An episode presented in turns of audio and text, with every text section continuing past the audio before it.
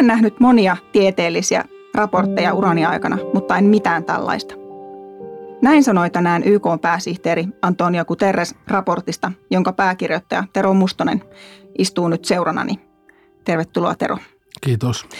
Mun nimi on Kaisa Kosonen, mä oon Greenpeacein ilmastovastaava ja tänään me jutellaan ilmastonmuutoksesta, ilmastotieteestä henkilökohtaisella otteella. Tero, mitä on tullut tehtyä? Miksi tämä raportti on niin järisyttänyt pääsihteeriä, YK:n pääsihteeriä? Ampukaa syylliset tai viestinviejä, onko semmoinen sananlasku. Tänään on julkaistu tarkka kuva planetaarisen ekologian ja ilmastonmuutoksen vaikutuksista, jotka ovat raisuja ja vailla vertaa ikään kuin historiallisessa kehyksessä. Niin, kyseessä on siis tämmöinen erittäin laaja, yli 3 500 sivua käsittävä arviointiraportti siitä, että missä ilmastonmuutoksen suhteen mennään, miten se jo näkyy eri puolilla maailmaa, miten se muuttaa elämää tällä hetkellä ja mitä on tulossa. Sä olet siis yksi raportin pääkirjoittajista. Luin tuossa taannoin Hesarista jutun, josta melkein sai semmoisen kuvan, että Tero kirjoitti meille raportin aika lailla yksin, mutta miten siinä kävikään? Korjaamme tätä median valintaa, eli todellakin olin yksi noin, voidaan ehkä 300 tutkijan ryhmästä, jos lasketaan vähän näitä mukana kutsuttujakin asiantuntijoita, jotka eivät olleet sitten pääkirjoittajia, niin sillä tavalla tässä media korosti varmaan, koska olin ainoa suomalainen. No oli siellä sitten Johanna Naalau Australiasta, mutta hän operoi tavallaan Australian lipun alla, eli uskon, että se lehtijuttu, joka sinällään oli esillä, niin korosti tätä. Mutta jos ajatellaan tätä rakenteen kannalta, niin tietenkin pääsin osallistumaan 4 lukuun ja sitten tekniseen tiivistykseen ja vielä tähän päätöksentekijöiden ikään kuin tueksi laadittuun tällaiseen tiivistelmään siitä, mikä on kaikkein oleellisinta. Ja on siellä nyt muutama kohta, jossa raportti olisi ollut täysin erinäköinen, jos sen olisi saanut aikaan sellaista tiettyä ajattelun muutosta. Viittaan pääasiassa näihin kylmiin alueisiin, koska meillä oli aika vähän ihmisiä, jotka asuivat boreaalisella tai arktisella alueella ja silloin oli tärkeää niin kuin tuoda esiin sellaista tiettyä pohjoista näkökulmaa. Niin, mutta siis tämmöiset IPCC-raportit.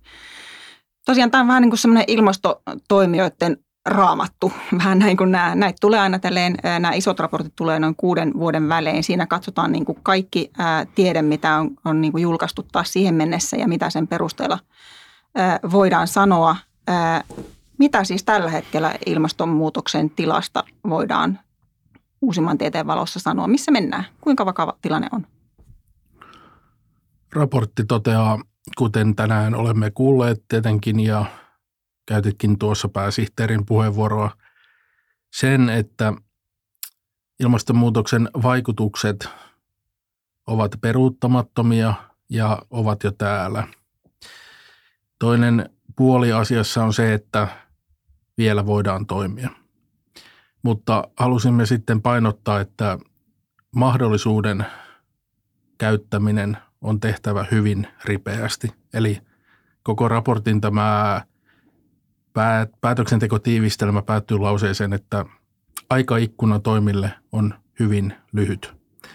Ja silloin näiden 2 lauseen avulla voidaan saada aikaan ehkä ymmärrys siitä, että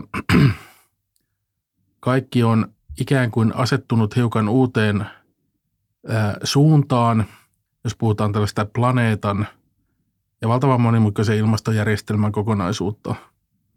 Mutta se ei ole loppu, eikä se ole sellainen luhistuma vielä, mistä usein Hollywood meille kertoo, että zombiet nousevat ja sitten kaikki luhistuu, vaan meillä oli tässä työskentelyaikana, joka kesti omalta osaltani noin vähän vajaa 5 vuotta, niin semmoisia hetkiä, jolloin paneeli halusi olla tietoinen ja vastata yhteiskuntakeskusteluun, tietenkään vaikuttamatta siihen tieteen laatuun, mutta että saimme kirjeen vaikkapa tältä ruotsalaiselta Greta Thunbergiltä, kuulimme häntä. sain kymmeniä kirjeitä ja puheluita 5 vuoden aikana siitä, että mikä huoli ihmisillä on. Ja aivan tuossa loppumetreillä viime perjantaina eteläsuomalainen tämmöinen partioryhmä nimeltä Pesukarhut, 11-vuotias nuorten ryhmä kirjoitti meille kirjeen ja sanoi, että meitä pelottaa. Ja menemättä siihen nyt pidemmälti, niin sitten kun meillä oli vielä 3 neuvottelupäivää jäljellä tähän aivan loppuun, niin otin sen esille kollegoiden muun muassa Uuden-Seelannin ilmastokomissaari Judy Lawrencen kanssa ja sitten osa näistä kollegoista vastasi nuorille ja totesi, että meitäkin pelottaa, mutta me olemme nyt yhdessä ja teidän tärkeä viesti viittaisi pesukarhujen tähän kirjeeseen, niin auttaa meitä ponnistelemaan ja te olette meidän tärkein asiakasryhmä, jos nyt voi käyttää tällaista sanontaa. Onpa liikuttavaa. Mä luulen, että toi on itse asiassa niin kuin tosi tärkeää, että tutkijat puhuu yhä enemmän siitä, että mitä ne itse tästä kaikesta ajattelee, miltä sen teille itsellenne tuntuu. Mä muistan itse, kun mä olin joku 10 vuotta sitten semmoisessa, kun oli Rio plus 20 seurantakokous tulossa, eli 20 vuotta siitä, kun Rio ympäristökokous 92 pidettiin, jossa muun muassa ilmastosopimus solmittiin. Niin tässä Planet Under Pressure-konferenssissa oli siis tutkijoita ympäri maailmaa ja erittäin vakavat viestit ja niin kuin silleen, niin kuin tukka sojotti päästä sen jälkeen. Ja sitten mä mietin, että no, mutta mitä sitten? Mitä nämä tutkijat itse tekee tämän jälkeen? Lähteekö ne vaan kotiinsa elämään normaalisti? Ne on antanut täällä hirveät varoitukset kaikille ja näin poispäin. Vai pitääkö me oikeasti kaikkien tässä nyt jotenkin toimia niin kuin meteoriitti olisi iskemässä planeettaa? Ja musta tuntuu, että varsinkin se IPCC:n 1,5 asteen raportin jälkeen niin on yhä enemmän tullut sitä, että tutkijat puhuu ääneenkin siitä. Että ne ei vaan niin kuin esitä tuloksia ja sitten ikään kuin ulkoista itseään siitä, vaan puhuvat maailmasta, joka on myös heidän. Ja musta tuntuu, että sä oot aika paljon tuonut tätä esiin myöskin, että sä kerrot itsenäsi, niin kuin miltä kaikki tuntuu.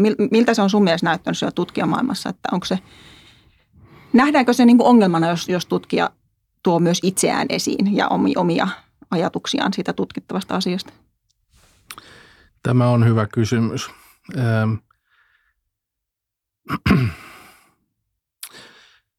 Paneelin työskentelyn aikana oli kollegoita, jotka saivat tällaisia mielenterveydellisiä vaikutuksia.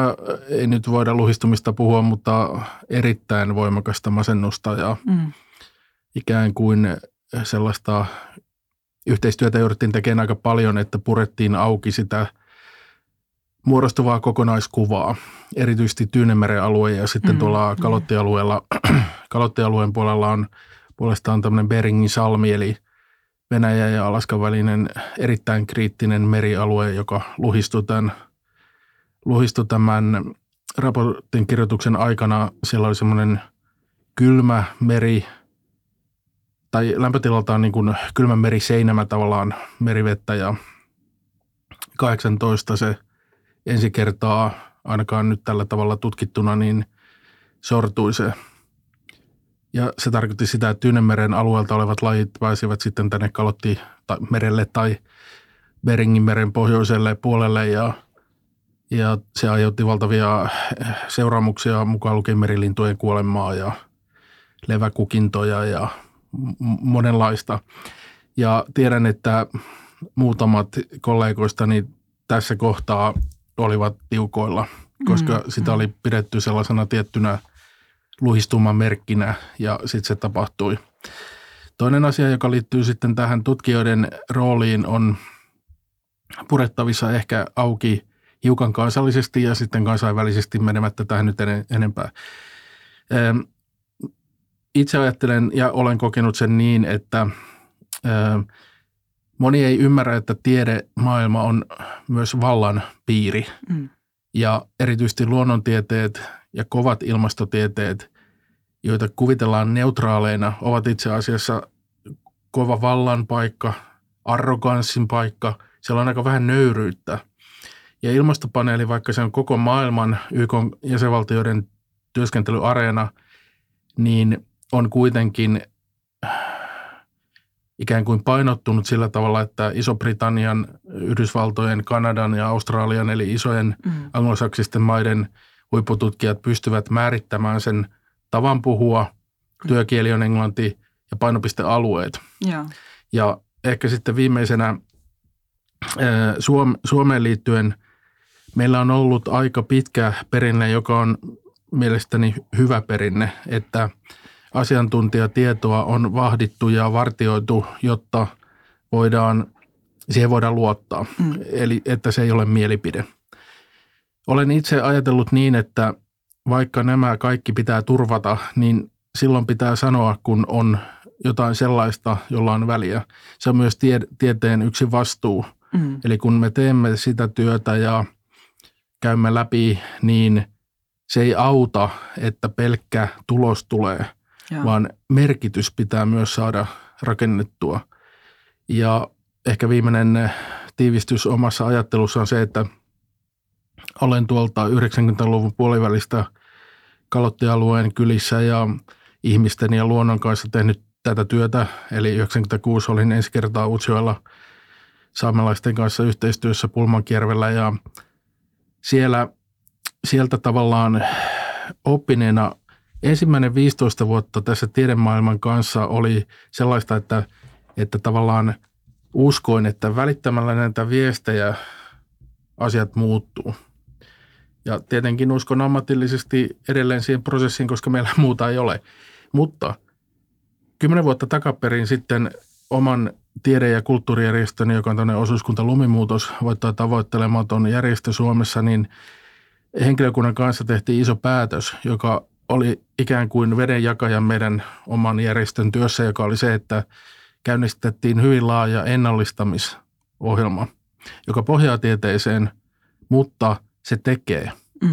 Ja tänä päivänä se on sitten johtanut siihen, vaikka se ei liity tähän ilmastopaneelin työhön eikä siitä nyt enempää, mutta sanon vaan loppuun sen, että nyt sitten on 31 000 hehtaarin vaikutusalalla saatu vuosikymmenen aikana asioita eteenpäin ja se on itselle ollut tavallaan se keino, jolla tieteestä kumpuava tilannekuva, joka oli aika varhain melko selvä, vaikka se nyt se on hyvin tarkka ja ollaan pidemmällä, mutta sitten kääntyy omassa elämässäni soveltavaksi ilmastotyöksi. Joo. Soveltava ilmastotyö. Joo, kyllähän se uskottavuuttakin lisää aika paljon, jos on ei pelkästään puhu siitä, mikä on vakavaa ja mitä meidän on tehtävä, vaan myös itse sitten tekee sitä. Sä sanoit, että tilannekuva on ollut selvä aika pitkään. Olimme ilmastonuoria. Mä muistan siis tosiaan, mä oon itse herännyt ilmastonmuutokseen joskus Tampereen yliopiston opiskelijana 99 siinä vuosituhannen vaihteessa. Oras Tynkkynen oli silloin aikanaan siellä jo aktiivinen silloinkin ja muun muassa järjesti pari tämmöistä opiskelijareissua YK-ilmastokokouksiin ja niiltä heräämisen ajoilta muistan, että tuli sitten sähköpostiin ilmoitus, että olisi tämmöinen lumimuutosseminaari järjestetään Tampereella ja osallistuinpa sinne ja sielläpä oli Tero Mustonen erittäin kiireisenä ja touhukkaana ollut järjestämässä tämmöistä kansainvälistä konferenssia jo silloin, onko sitten kohta 4. vuosisata. Mikä sut oli saanut siihen tilaan? Miten sä olit silloin jo järjestämässä jotain tällaista ja olit jotenkin tajunnut jotain, mitä moni meistä ei todellakaan ollut tajunnut ja johonka monet herää vasta nyt? 20-30 kiloa sitten voi myös sanoa näin. No kiitos siitä, että on hyvä muisti ja tarkka. On totta, että melko varhain lähdin tälle soveltamaan sitä ajatusta, että pohjoisilla kansoilla ja yhteisöillä ja luonnolla on erityisrooli. Ja se kumpuaa hyvin, hyvin tiivistäen siitä, että sukuni on Karjalasta tai tuolta Suomen Itä-Savon ja Pohjois-Karjalan alueelta ja ensimmäinen kerta, kun isäni ja äitini vei minut tuonne Lappiin esimerkiksi, oli 80-luvun alussa. Ja isäni valvoi kaikki yöt, koska siellä tietysti on aina valoa ja tuohon aikaan vuodesta. Ja Ainoa asia, mitä me koskaan on tehty meidän suvussa, on kalastus. Kasvoin isäni kanssa tällaisen osa-aikaisen kaupallisen pyynnin tai kalastimme lisätuloja. Meillä oli hyvin, nyt voisi itkeä, että oli köyhää ja kuria, mutta meillä oli tietystä syystä johtuen niin hyvin vähän rahaa. Ja ravustimme muun muassa kaupallisesti Tampereen alueen, vaikka suku on idästä, mutta sitten asuttiin 80-luvun alussa tuolla Tampereella ja ravustettiin Parkanosta rapuja tamperelaisiin hotelleihin ja käytettiin pitkää siimaa, verkkopyyntiä, iskukoukkuja ja sellaisia ikään kuin pyyntivälineitä hyvin varhain. Ja sitten Lapissa tosiaan tapasin, tai näitä reissuja oli, ja siellä tapasin kolttasaamelaisia ensi kerran. Ja näiden kahden tilannekuvan, jotka nuorelle lapselle tietysti liittyvät siihen, että mitä luonto on ja millaisia ihmisiä vielä 80-luvun alussa oli Suomessakin, jotka elivät erämaissa. Mm. Tavallaan rahatalouden ja erämaan rajalla. Mm. Täältä kumpui sellainen ymmärrys, että on jotain muuta. Ja yritän tiivistää tämän vaikean kysymyksen hyvin tiukasti, mutta ehkä se vastaus syntyy siitä, että se, että on jotain muuta, muunlaista tietoa, joka pohjaa sellaiseen hitaaseen ja ikään kuin läsnä olevaan toimintaan luonnossa, kalastus tietenkin pääasiassa nyt omalla kohdallani, avasi ajatuksen siihen, että luonto on pyhyyttä. Luonto, jos sitä on, tarkoitan nimenomaan alkuperäistä luontoa, järviä, vanhoja metsiä, soita, oittamattomia soita, meren rannikoita, ulkosaaristoa. Siellä voi kokea ja tietysti jopa olla parhaimmillaan vuorovaikutuksessa sellaisten ihmisten kanssa, jotka tietävät, niinkö mitä asia on. Mm. Se on sellaista hiljasta ja rauhallista olemista, jossa kaikki on valmista. Tullaan sellaiseen maailmaan, jossa ei tarvitse katsoa taulukoita, ei mittaa analyysejä tai todistaa, että joku asia on. Mutta se on maailma, joka on hyvin huvennut viimeisen 40 vuoden aikana.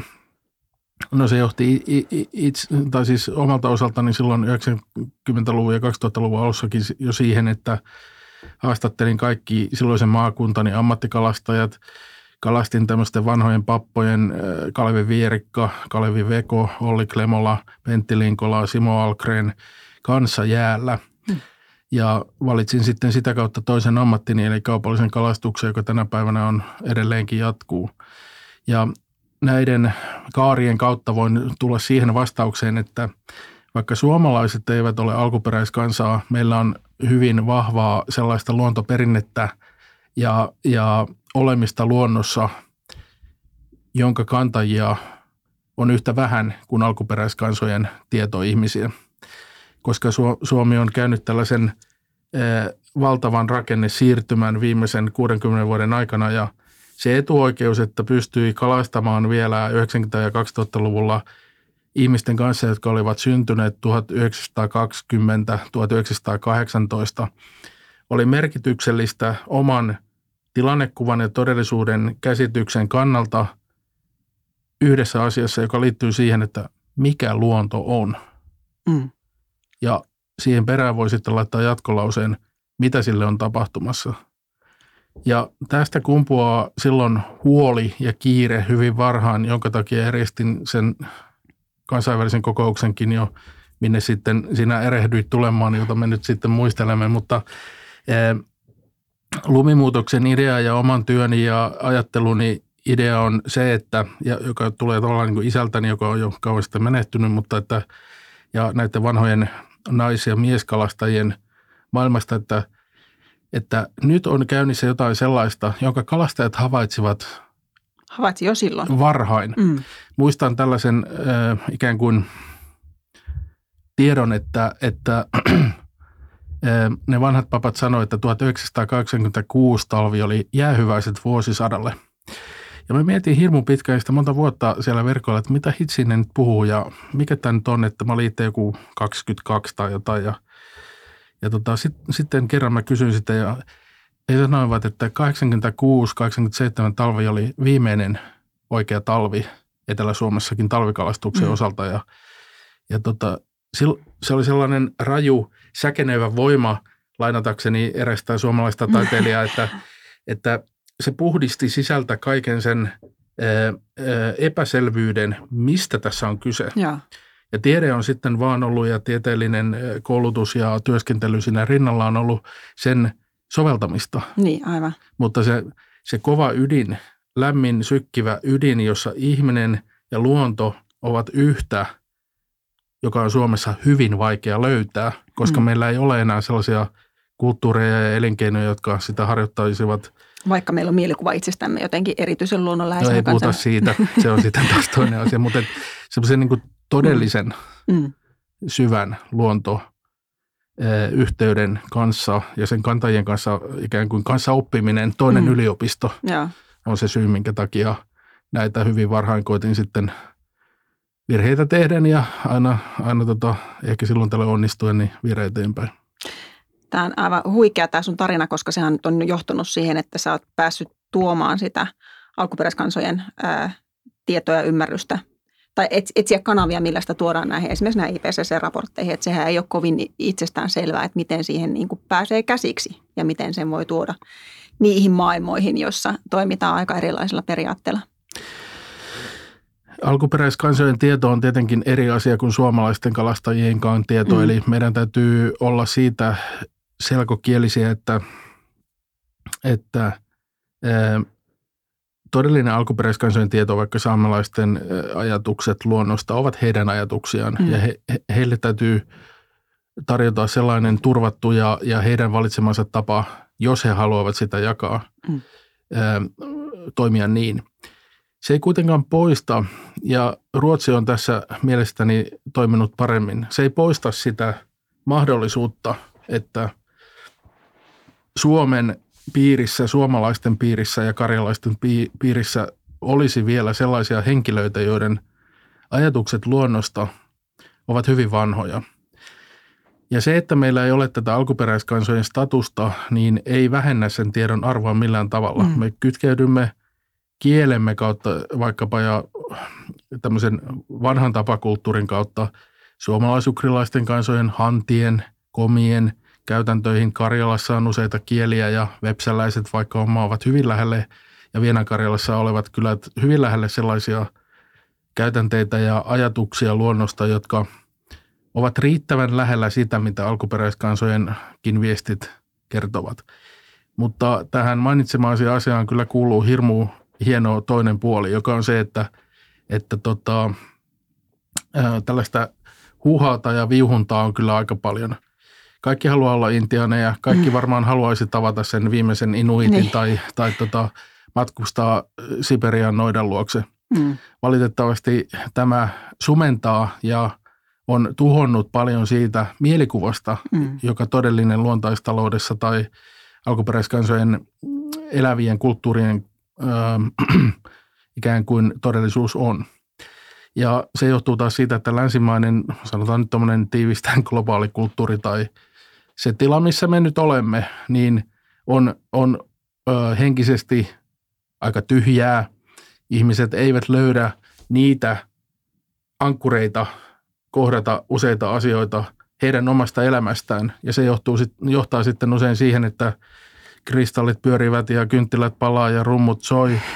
Ikään kuin jokainenhan meistä on silloin sen porteilla, että henkisyys löytyy täältä. Näiden ongelma on vaan se, että ne on vähän niin kuin supermarketti, eli niillä ei ole kulttuurista ydintä eikä koodistoa, miten sen luonnon kanssa ollaan, mistä kulloinkin puhutaan. Ja ehkä siihen voisi vielä lisätä sen, että kun tästä noituudestakin on aika usein puhetta shamanismista, niin vanhan noidan maailmassa ei ole mitään sellaista työkalua, mikä vertautuu kännykkään, älypuhelimeen.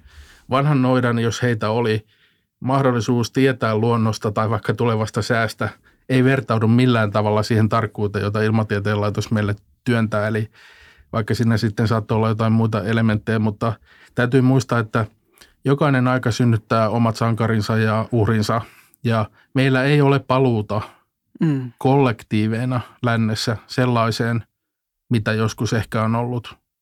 Ja se vaan pitää hyväksyä ja sen pohjalle sitten rakentaa jotain, joka tähän asiaan liittyy. Ja sen osana alkuperäiskansojen ääni, oikeudet ja elämäntapa täytyy jollain tavalla turvata. Ja esimerkiksi Suomessahan näin ei ole. Saamelaisten kulttuuria, elintilaa ja mitä vaan käytetään aika rajusti hyväksi.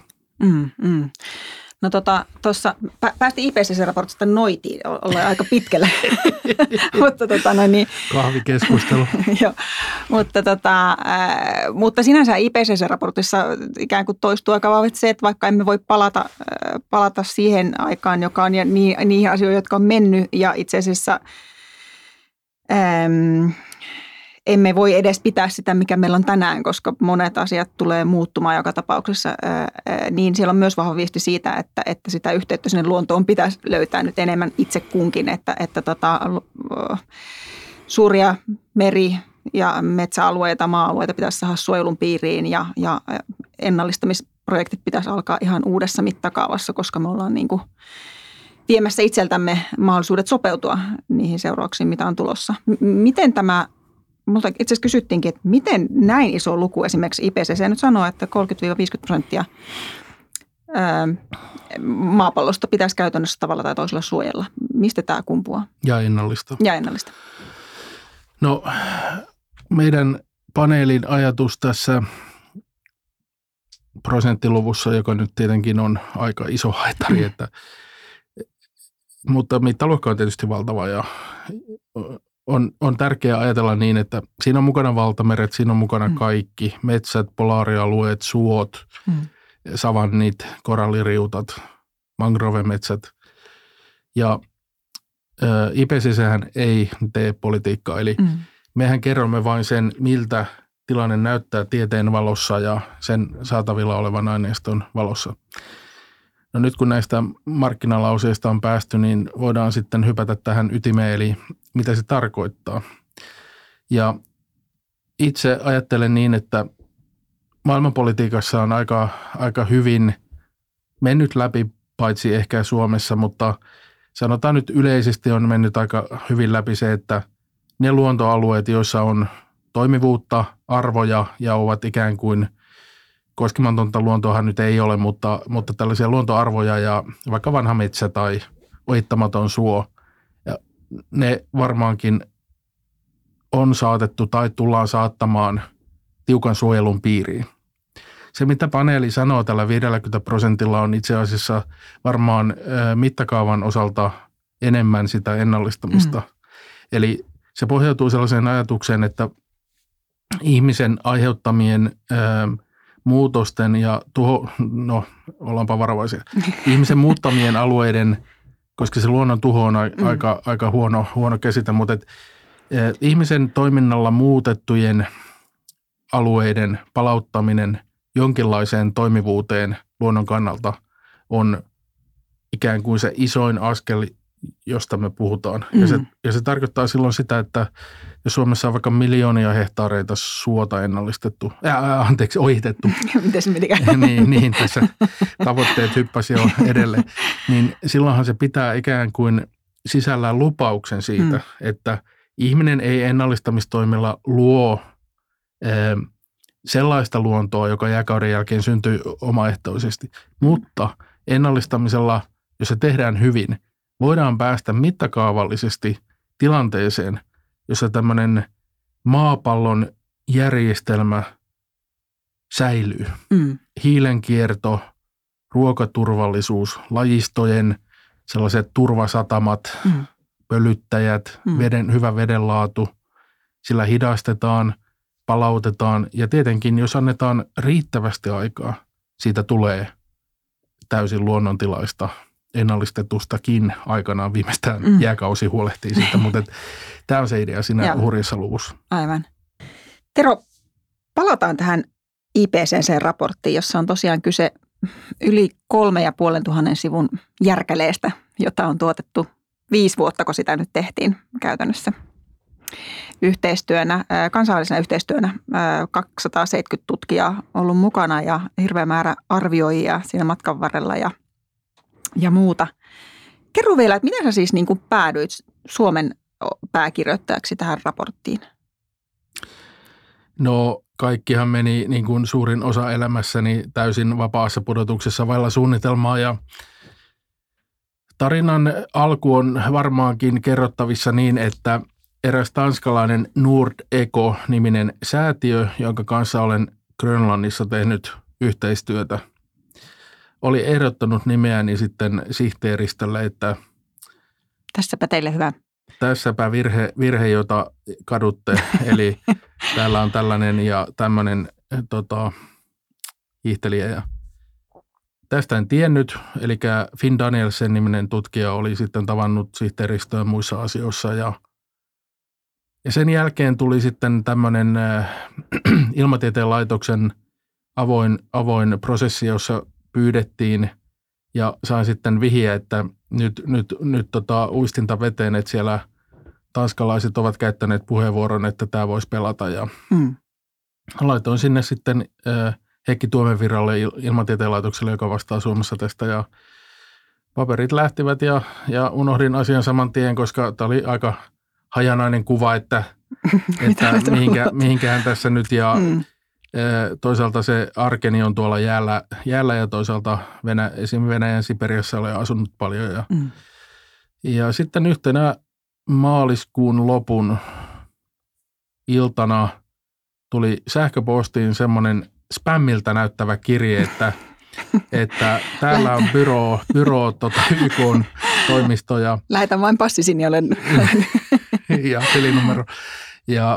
Ja no sitten tietysti kuitenkin uteliaana lähdin avaamaan sitä ja sieltä hän tärähti ruudulle, että äärettömän salainen ja missään ei saa sanoa. Eli tietysti soitin äidille ensiksi.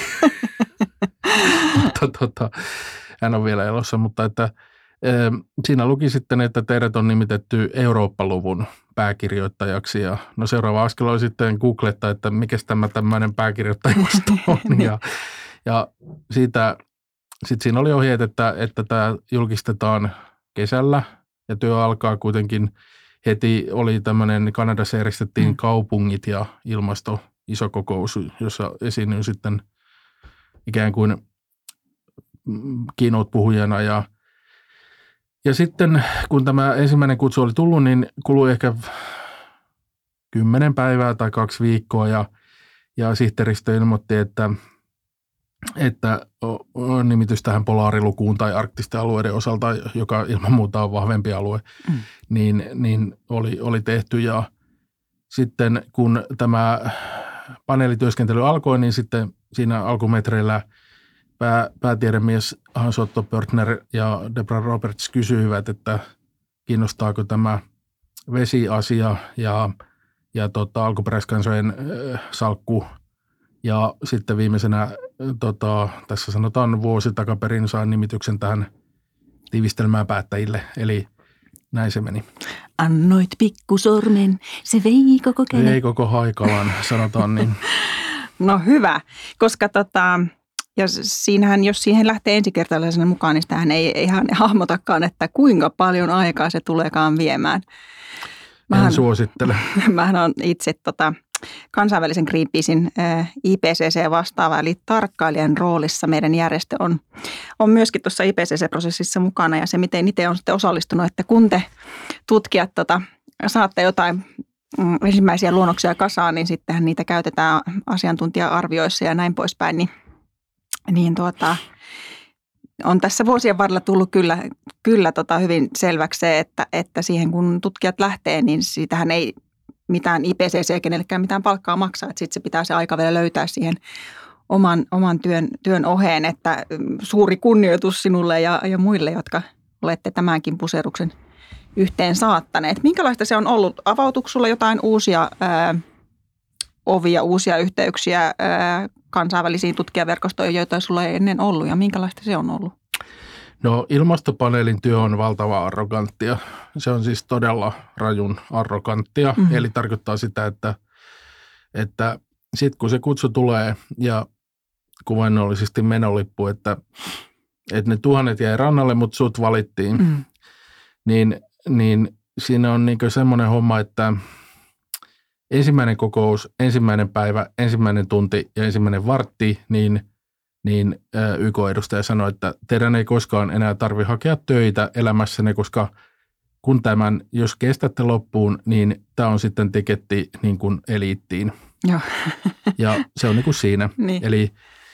Eli nyt 5 vuotta myöhemmin, kun asiaa tarkastelee, toki oli niin, että Lumimuutos ja meidän kalottialueen työ oli saanut hienosti, ja täytyy muistaa, että Lumimuutoksen idea, menemättä siihen enempää, mutta se on sillä tavalla rakennettu 22 vuoden aikana, että Suomi meidän mielestämme hyötyy siitä, että meillä on vahvoja itsenäisiä kansalaisjärjestöjä, jotka ovat syntyneet myös täällä. Meillä on pitkän linjan luonnonsuojelutyötä, vaikka Suomen luonnonsuojeluliitto tai sitten teidän kansainvälisen työn tavallaan paikallinen vaikuttavuus. Mutta Lumimuutoksen idea oli, että se syntyi naisten ja miesten, kalastajien ja suomalaisen tietynlaisen luontosuhteen, semmoisen vanhemman luontosuhteen pohjalle. Ja silloin se itsenäisyys, joka tästä kumpusi, oli tietysti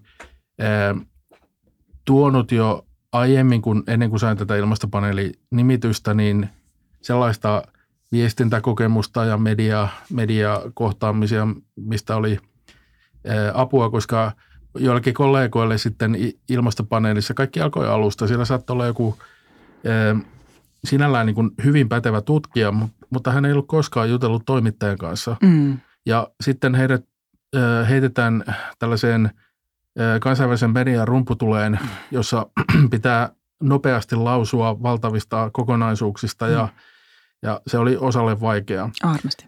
Mutta sitten jos vastaan vielä yhdellä lauseella tähän tai tiivistän tätä hyötyä, mitä se sitten on ollut, kun se on vähän niin kuin, että NATO tai NASA tai vastaavat, että kyllähän se oli katapultti kansainvälisen tiedeyhteisön kovimpaan ytimeen ja eliittiin. Ja sitten kun otti esille joskus kahvitauoilla, että mie on muuten nuottakalastaja Pohjois-Karjalasta, vaikka tietysti tutkijan roolissa siellä oli, niin kauhean montaa kalastajaa ei paneelissa muita ollut.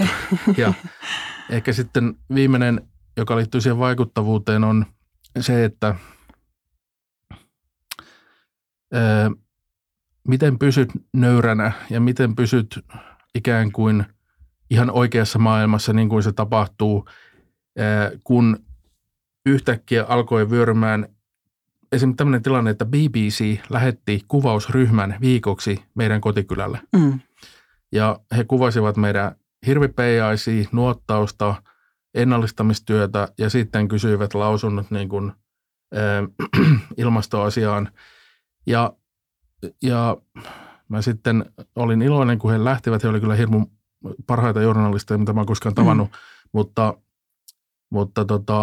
meidän seuraava kokous, tämä tapahtui marraskuussa ja seuraava kokous oli tammikuussa. Ja kun mä saavuin Portugaliin hotelliini ja avasin väsyneenä TV:n, niin siellä oli ilmoitus, että tauotta halkivuorokausien toistetaan Tero Mustonen ja ilmasto.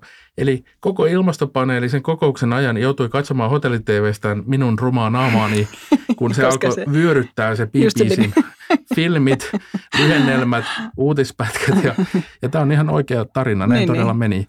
Ja silloin mä tajusin, kun sitten avasin BBC:n ton uutissivuston ja edelleen siellä oli 2 naamaa. Siellä oli Sanna Marin, jota haastateltiin siihen juttuun, ja minä. Mä ajattelin, että nyt ollaan jossain muualla. Nyt olen päässyt jo jonnekin.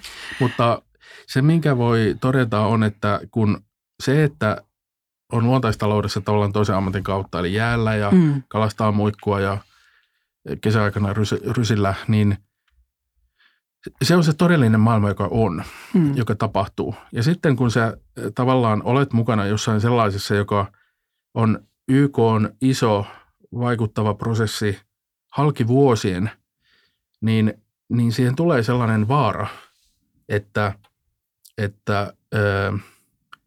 ylpeys ja etuoikeutettu asema ja pääsy sellaiseen tietoon, jota hyvin harvalla on, viittaa nyt lähinnä siihen valtavan tiedevyöryyn, mikä paneelille tulee, niin muuttaa.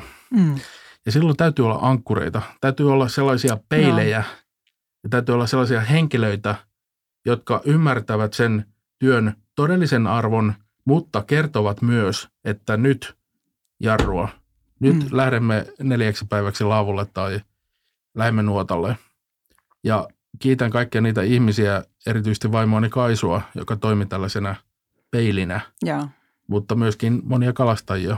Ja ehkä vielä henkilö, joka ansaitsee tulla mainituksi, on saamelaisjohtaja Pauliina Feodoroff, joka on kolttasaamelainen kulttuuripersona, mutta myös rajulla kädellä tuonut alkuperäiskansojen tietoa ja ennen kaikkea saamelaisnaisten näkemystä. Hän on myöskin tämä paneeli yksi, tai raportin yksi tämmöinen kutsuttu kirjoittaja. Ja Pauliinan kanssa käydyt keskustelut toimivat yhtenä peilinä siitä, että kun teemme työtä, jossa tietysti suojataan se, että tieteeseen ei saa vaikuttaa, sen täytyy olla ehdoton sääntö, mutta jalat pitää olla maassa ja pitää olla täällä, eikä siellä BBC-kuvitelmissa. Siellä on ihan kiva käydä, mutta ei sillä mitään lisäarvoa ole.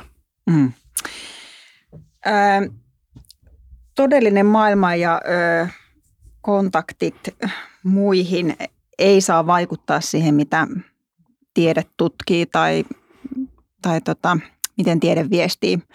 Ehkä vähän kömpelö intro, mutta tuosta vaan tuli mieleen se, että nyt mä huomaan, että tiedeyhteisö on vähän ehkä kipuillut sen kanssa, että miten näistä asioista viestiä niin, että esimerkiksi nuoret ei suotta ahdistu. Ja sitten taas samaan aikaan mä itse kuulen nuorilta sitä, mulla jää nyt tosi vahvasti mieleen yhdestä tilaisuudesta, ehkäpä juuri sen IPCC:n 1,5 asteen raportin jälkeen, missä eräs nuori sanoi, että meistä tuntuu, että meillä on valehdeltu. Että meillä on niin kuin sanottu, että kaikki on hyvin, meillä on mahtava tulevaisuus edessä, eikä mitään hätää, asiat on hallinnassa. Ja nyt me tajutaan, että ei ne ole millään tavalla hallinnassa. Että tämä nuori on ainakin sitä mieltä, että niin kuin mieluummin ollaan rehellisiä. He haluaa kuulla totuuden sen sijaan, että sitä silotellaan heille, koska se on joka tapauksessa tulevaisuus, jonka kanssa he elävät. Joten niin kuin sen ymmärtäminen mahdollisimman rehellisesti on se heidän etunsa, eikä se, että heille kerrotaan, että kaikki käy hyvin, jos se ei käy. Miten itse tämän kanssa, niin kuin, mitä ajatuksia tässä sussa herättää? Meillähän välillä myös kuuluu ehkä, sanotaanko arvovaltaisiakin henkilöitä, jotka on niin kuin ollut sitä mieltä, että nuorilla on mennyt vähän liian pitkälle. Että niillä on mennyt överiksi, että ne niin kuin liioittelee, ne tulkitsee tiedettä väärin, ei tilanne nyt näin synkkä ole. Mitä tässä nyt nuortenkin pitäisi ilmastotieteestä ja sen synkkyydestä ajatella? Entisten nuorten sävänlahja. No. Kysymys ei ollut kovin nyt tämmöinen sharp, mutta saitko kiinni? Joo, kyllä tietysti. Ja tuollahan oli mainittu se, että tämmöinen partiolippukunnan vartio, pesukarhut lähestyivätkin paneelia ja heidän viestejä koitin sekä suomalaiseen viestintään että paneelin sisällä ottaa esille. Onko teillä sordino päällä viestinnässä? Tuleeko siinä niin kuin ajateltua, että nyt en voi tätä sanoa ehkä näin vahvasti, ettei kukaan säikähdä? Tulee ajateltua. Ja eikö se ole osa ongelmaa sitten kuitenkin lopulta? No nyt tässä on tavallaan toimijuudesta ja lapsista 2 vähän eri suuntaa, mutta voihan ne yhdistää, koska ne liittyy siihen, että jos mä niin kuin, en nyt puhu paneelin jäsenenä, mutta puhun ihan 46-vuotiaana miehenä, joka ajattelee niitä, jotka tulevat jälkeeni ja jotka ovat nyt jo olemassa, mutta nuoria. Serkkuni, joka on tavallaan kuin veljeni, että me ollaan samaikäisiä ja näin, niin hänellä on tämmöinen poika, joka rajusti, hän on 16-vuotias tämä poika ja ei käytä kännykkää, kävelee. Oli hevostilalla työharjoittelussa viime syksynä lapioimassa paskaa sen takia, että haluaa, vaikka asuu kaupungissa, niin haluaa jotain todellista. Ja tavallaan tämän sukulaispoikani kautta olen ajatellut sitä, että nuorelle tavallaan se, sillä ei ole väliä, mikä se eksakti lause on tai mikä se eksakti prosentti on tai astemäärä tai jotain muuta. Nuori ajattelee niin kuin nuori ajattelee. Ja silloin meidän pitäisi pystyä viestimään tavoilla, joita nuori kuuntelee. Ja ei saa valehdella. Suurin virhe on se, jonka omassa lapsuudessa ehkä nyt olen havahtunut siihen, että en ilmastoasiaan liittyen, mutta vaikka joku tämmöinen Suomen humisevat ikimetsät ja puhtaat veet. No 80-luvun alkuun tultaessa Vapo oli runnellut jo kaikki valuma-alueet ja kaikki ikimetsät oli hakattu Ilomantsissakin, eli missä paljon kesiä olen viettänyt. Eli minulle ei kerrottu siitä, millainen luonnontila on, vaan kerrottiin sen Suomen tarina, jossa oli 2 TV-kanavaa ja 8:30, kun tuli uutiset, niin ne läpäisivät Arvi Lindin äänellä koko valtakunnan oli se rakennettu narratiivi. Tästä pitää päästä pois. Eli nuoret eivät ole tyhmiä. Eli heille pitää löytää tapa kertoa, joka ei valehtele ja on sellaista, joka etenee heidän omilla ehdoillaan. Esimerkiksi antaa heidän kysyä ja vastataan parhaalla mahdollisella tavalla. Mutta se, että miten se tulevaisuustarinan kuvaa, ettei nuoren mieli luhistu, jos on herkkä tai kokee vaikka hyvin kehollisesti asioita tai on jo valmiiksi viritystilassa siihen, että on niin synkkää. On vaikea taito. Ja ero omaan lapsuuteeni on se ja omaan nuoruuteeni, että meillä oli viattomampaa. Niin, kyllä. Ja se kaikki, mikä TikTokista ja minä en kuulu mihinkään sosiaaliseen mediaan, mutta ymmärrän, että näitä ilmeisesti on aika paljon, on varmaankin muokannut mieltä ja sitä hitautta. Ja silloin päästään sellaiseen asiaan, jonka otan nyt tässä esille, joka liittyy tällaisen mielen uudelleen kytkentään luontoon. Oikeastaan ainoa tapa, jossa olen mielestäni onnistunut tai nähnyt nuorella onnistumisen kokemuksen, jossa se epätoivo niille, jotka nyt välittää, muuttuu johonkin avarampaan, on se, että sen nykyajan hetken vyörymä sitä viestintää korvautuu sillä, että nuori kalastaa tai viettää pitkää aikaa luonnossa. Hiihdetään vaikka eräkämpälle, tehdään polttopuita viikko, jätetään kännykkää vähemmälle, opetellaan nimeämään, mikä on lahna, miten lahna kutee, millainen on iso tai pieni lahna, miten lahna savustetaan. Harva tietää, että lahna pitää veden alla ääntä. Säynävä, joka on lahnan sukulainen, nämä on siis kaloja, niin säynävällä on esimerkiksi sellaista käyttäytymistä, kun se on kevätkutuinen kala tai alkukesän kuteva kala, kutuajan ulkopuolella, jossa säynävä parve tyynenä kesäyönä kerääntyvät järven pinnalle parviin tekemään, ja jos nyt käyttää sanaa sosiaalisia toimintoja, se ehkä kuvaa sitä parhaiten, joiden merkitystä tiedä ei tunne. Ja silloin löytöretki luontoon, suomalaiseen perusluontoon, sillä lailla, että siellä ollaan riittävän pitkään, on ainoa keino mielestäni tarjota nuorelle ja lapselle ja vaikka koululaisille jotain muuta. Ja viittaan tässä siihen, että mielen siirtymä tai vahvistaa sellaista läsnäoloa nuorilla, joka tapahtuu luonnossa, on mielestäni ainoa keino päästä tilanteeseen, jossa he asettavat nämä asiat horisonttiin ja mittasuhteisiin. Niin.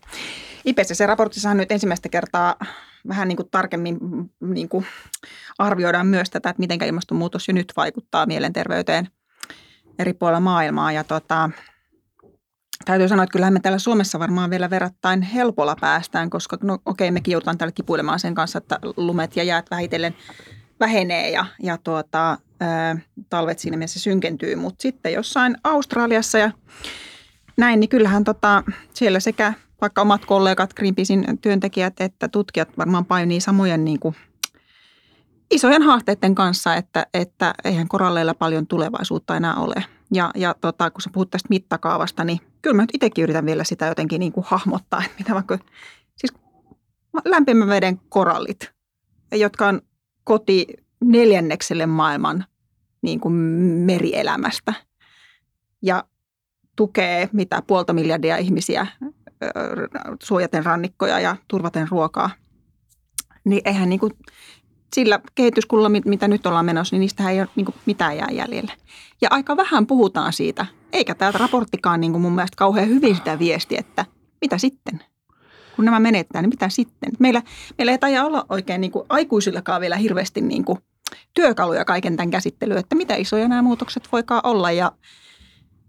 Ja jos me halutaan pitää meidän mielenterveys jotenkin kasassa, niin varmaan meidän pitää vaan alkaa näitä kipeitäkin kysymyksiä sitten niin kuin ihan avoimesti käsittelemään. Eikä niin kuin, että jos joku haluaa niistä puhua, niin se ei ole pelottelua, vaan se on niin kuin siihen tulevaisuuteen varautumista. Ja täytyy sanoa, että kun itselläkin on niin kuin 2 lasta, 4 vuotta ja 6 vuotta, niin kyllähän mulla on niin kuin nimenomaan, mitä sä itsekin sanoit, että ei saa valehdella. Ja se on mulla aika semmoinen niin kuin tärkeä ohjenuora, että en mä halua pelotella, mutta en mä halua myöskään valehdella, joten mä koko ajan mietin ja etsin semmoista kieltä, jolla voi auttaa. Ei haikailla semmoista, mitä on joskus ollut vaikka meidän lapsuudessa. Ei haikailla niitä, mua arvostaa kaikki joululaulut, mitkä on täynnä lunta, koska kyllähän sitä lunta jonkin aikaa vielä tulee olemaan, mutta sitten tulee myös paljon jouluja, jolla ei sitä lunta vaan ole, niin turhaa sitä on haikailla. Rakennetaan uusia perinteitä, uusia merkityksiä, uusia tärkeitä asioita ja nautitaan siitä kaikesta, mitä meillä täällä kuitenkin vielä on ja mitä voidaan ennallistaa ja näin poispäin. Mutta joo, siis tämä niinku mittakaavat, niin onhan näin, niinku, täytyy sanoa, että kun itse on yli 20 vuotta nyt tätä ilmastonmuutosta seurannut, niin kyllähän tässä itse kukin vielä, niinku, ainakin itse niinku ihan aktiivisesti joudun niin kuin yrittää hahmottaa näitä mittakaavoja, että mitä tämä nyt oikeastaan sitten tarkoittaa. Ja kyllä minusta yhä enemmän tuntuu teidänkin raporttia lukiessa, että onhan tämä aika iso mysteeri vielä kaikille, että miten tämä kaikki tästä tulee menemään. Eikä meidän varmaan sitten kannata myöskään kertoa itsellemme, että tiedämme siitä lopulta kovinkaan paljon. Voisi sitä antaa itselleen luvan surra, mutta yhden pienen ihmisen suru ei auta kovin paljon. Mm.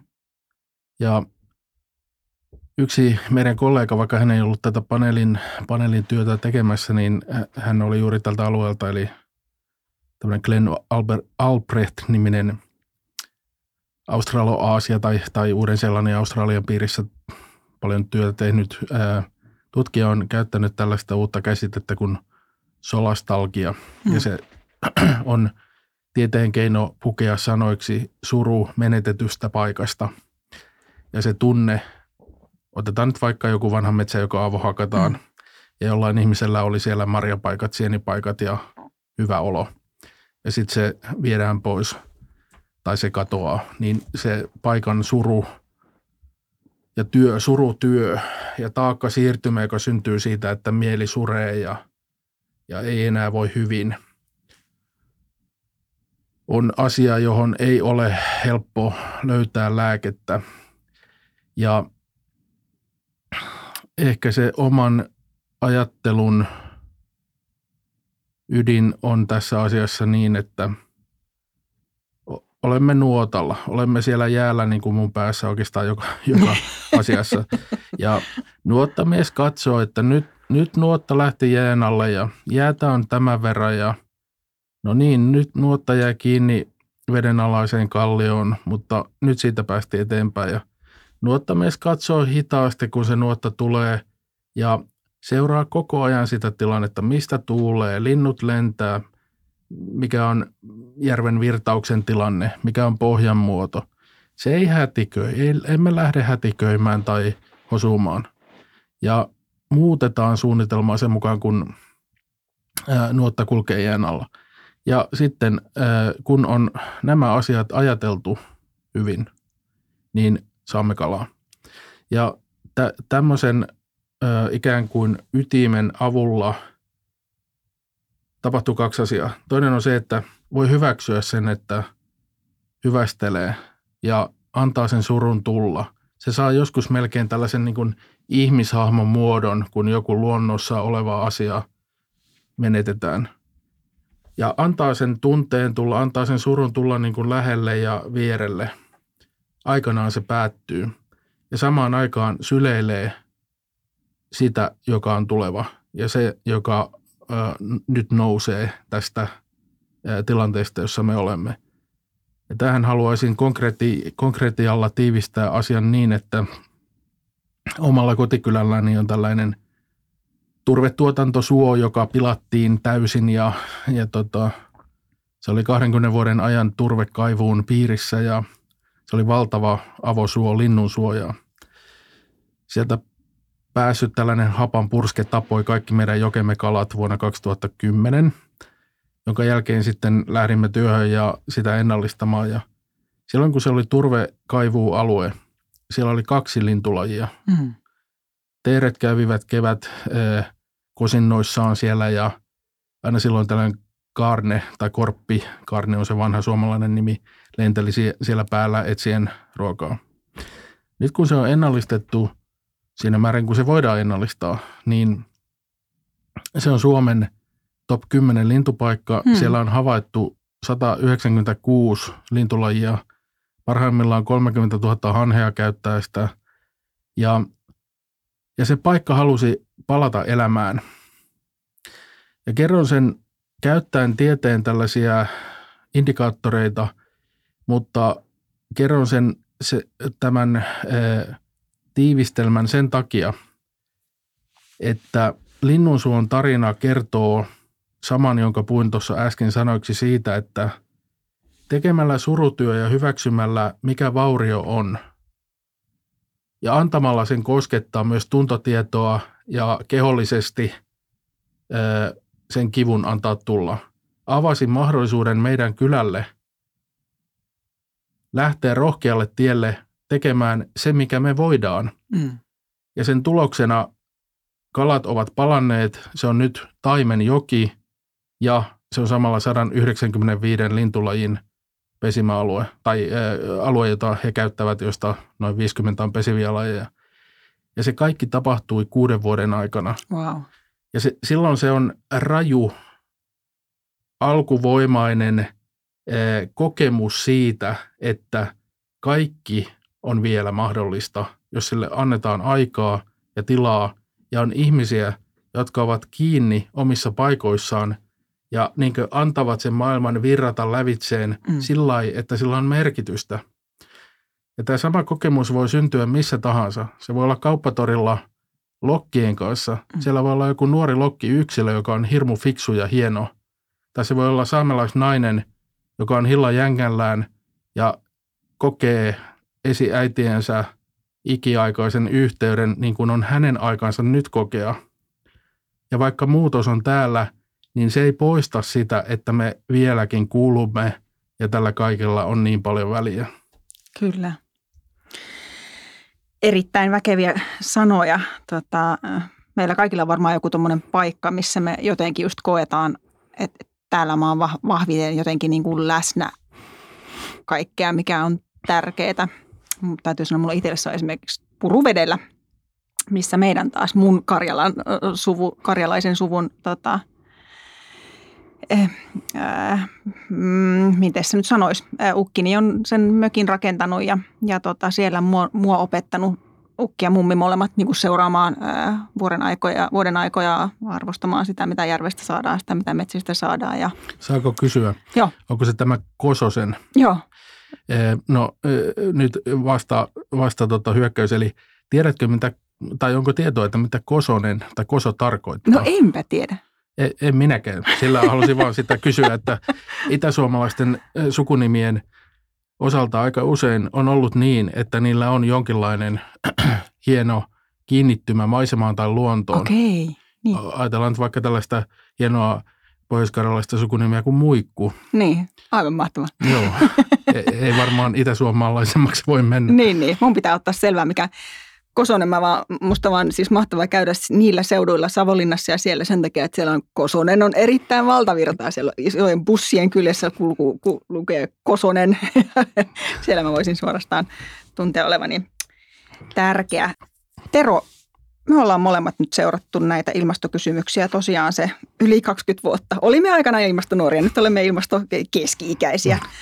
Ja vaikka tilanne on synkentynyt tässä vuosien varrella niin kuin itse ilmastonmuutoksen etenemisen kannalta, mistä teidän uusin tänään julkaistu raportti juurikin karua kieltään kertoo, niin ei me kuitenkaan kumpikaan kovin niin kuin masentuneelta vaikuta. Ja ainakin itselläni kyse on siitä, että mä samaan aikaan näen myös paljon positiivisia trendejä. Sä kerroit äsken tuon hyvän esimerkin teidän kotikylältä siitä, miten asioita voi korjata. Ja kun mä itse niin mietin sitä vaikka, että missä oltiin 10 vuotta sitten, kun katsottiin mikä on maailman energian tuotannon tila ja tulevaisuus, niin sehän näytti pelkästään synkältä. Mä muistan pelkästään 2010 vuonna, niin Kiina lisäsi 1 vuoden aikana yhtä paljon hiilivoimaloita verkkoon kuin mitä Saksalla on kaiken kaikkiaan. Ja kaikki käyrät siinä vaiheessa osoitti vaan ylöspäin, että tämä tulee pelkästään jatkumaan. Päästöt tulee pelkästään niin kuin nousemaan. Öljylle, kivihille, kaasulle ei ole vaihtoehtoja. Ja nyt me ollaan jo ihan eri maailmassa. Me tehtiin silloin aikanaan. Greenpeace alkoi laatia silloin 20 vuotta sitten niin kuin vaihtoehtoisia energiatulevaisuuksia, skenaarioita siitä yhteistyössä aurinkoalan ja tuulivoimateollisuuden etujärjestöjen kanssa. Ja silloinhan se oli ihan se, että kaikki meidän nauraskeli, että niinpä niin, juupa juu. Ja nyt me ollaan tilanteessa, missä kansainvälinen energiajärjestö itse laatii tämmöisiä tiekarttoja, että 90% maailman sähköistä vuonna 2050 voidaan tuottaa auringolla ja tuulella tai uusiutuva energian lähteellä kaiken kaikkiaan. Niin kyllä tässä saa olla myös niin kuin aika innostunut siitä, että kun ihmiskunta nyt vihdoin kuitenkin on alkanut heräämään aika eri tavalla ja kun sijoittajat, keskeiset yritykset yhä enemmissä määrin on tajunnut, mistä on kyse, niin kyllähän niitä ratkaisujakin alkaa sitten tulla aika eri syötteiltä siellä. Niin tämä on mikä mulla antaa voimaa ja toivoa ja on niin kuin hienoa olla elossa näkemässä sitä valtavaa teknologista murrosta, joka on käynnistynyt ja joka tulee tästä vaan kasvamaan. Ja siitähän se seuraava IPCC-raportti sitten huhtikuun alussa tulee kertomaan, mutta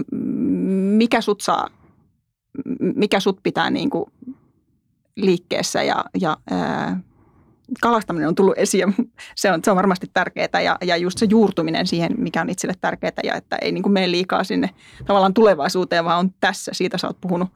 Mut miten muuten, mikä sut pitää niin kuin liikkeessä ja toiveikkaana ja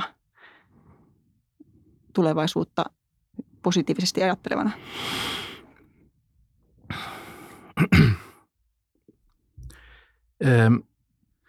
Elokuussa 2003 saavuin Merikarvian kylälle Porin pohjoispuolelle ja oli kuuma kesäilta ja olin saanut tiedon ja puhelinnumeron soittaa henkilölle nimeltä Martti Välimaa, joka oli tuolloin 85-vuotias ammattikalastaja ja hylkeenpyytäjä.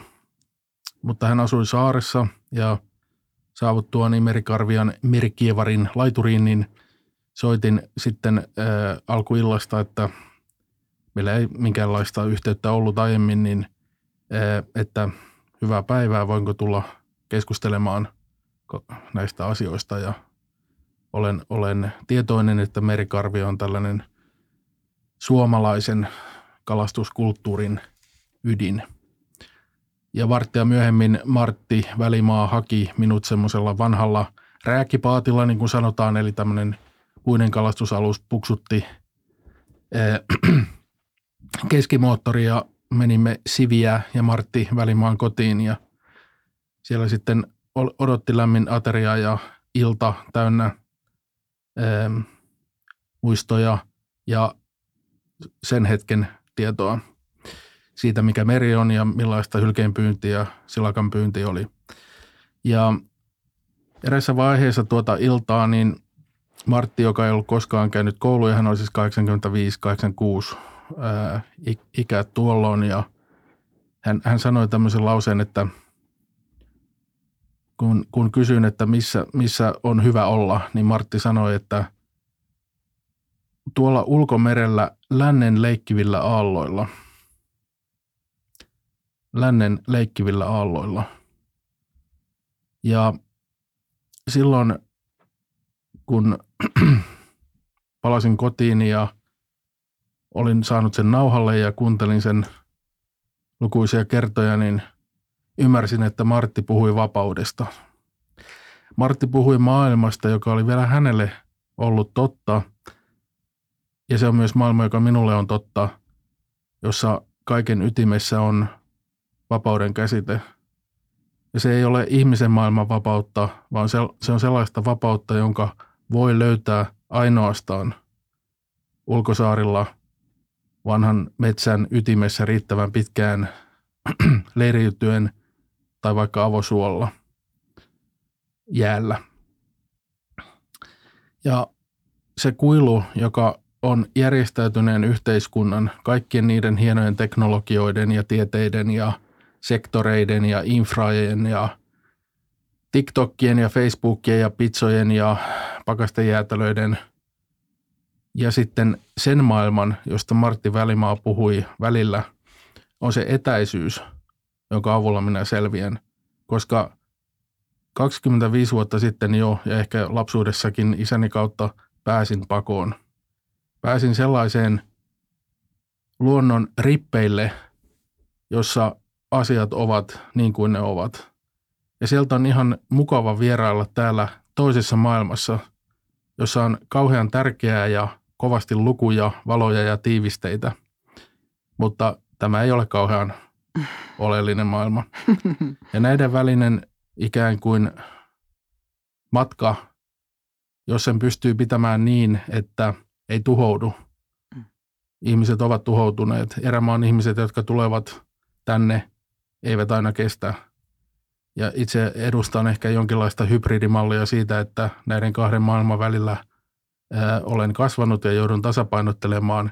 Ei poista sitä kirkkautta, joka Martti antoi suunnattomana lahjana kertoen, millainen meri on, kun on hyvä olla. Ja se tapa, jossa lännen leikkivät aallot kuvastui perinteen kantajan puheessa, antoi kaiken läpäisevän katseen, mitä suomalainen voi kokea, jos ymmärtää, mikä luonto todella on. Ja sen jälkeen ei ole muuta kuin hieno hiljaisuus. Ja siinä on selvästikin kyse myös siitä, että siinä maailmassa sä pystyt elämään tosi vahvasti siinä, mitä meillä on tässä ja nyt ja arvostamaan sitä. Ja siinä tutkijamaailmassa sä tutkit tulevaisuutta ja yrität tehdä siitä parempaa, jotta meillä olisi myös sitä toista jäljellä myös tulevaisuudessa. Kyllä, tämä on oikea havainto, koska tätä Martin omaaman maailman ikään kuin tilaa on valitettavasti hyvin vähän jäljellä. Mm. Ja tämä tiivisteiden, valojen ja TikTokin maailma, jossa on tosiaan mukava käydä, syö joka sekunti sitä toisen tilaa siten, että siitä ei ole juuri mitään enää jäljellä. Mutta tämä on tämmöinen sissipartiotehtävä, eli tuomalla siitä luonnosta niin kuin nämä ihmiset ja ehkä itsekin sen koen ja ymmärrän, ikään kuin viesti, toimintamalli ja tietoisuus, joka on ehkä tärkein sana, tietoisuus tieteeseen ja yhteiskuntaan. Se korjausliike on vielä mahdollinen. Hyvä. Kiitos paljon, Tero. Tämä oli mulle tosi tärkeä keskustelu ja sain tästä paljon. Ja kiitos sun valtavasta urakasta tuon IPCC-raportin parissa. Siinä on meille kaikille vielä aika paljon nieleskeltävää auki purettavaa ja kohti sitten seuraavaa IPCC-raporttia, joka sitten taas keskittyy vielä enemmän niihin ilmastonmuutoksen torjumisen ratkaisuihin, joita siis on itse väittäisin, että paremmin käsiemme ulottuvilla kuin koskaan aikaisemmin. Kiitos kutsusta ja tervehdys myös Greenpeacelle ja jatkamme omilla suunnillamme työtä luonnon eteen. Kiitos.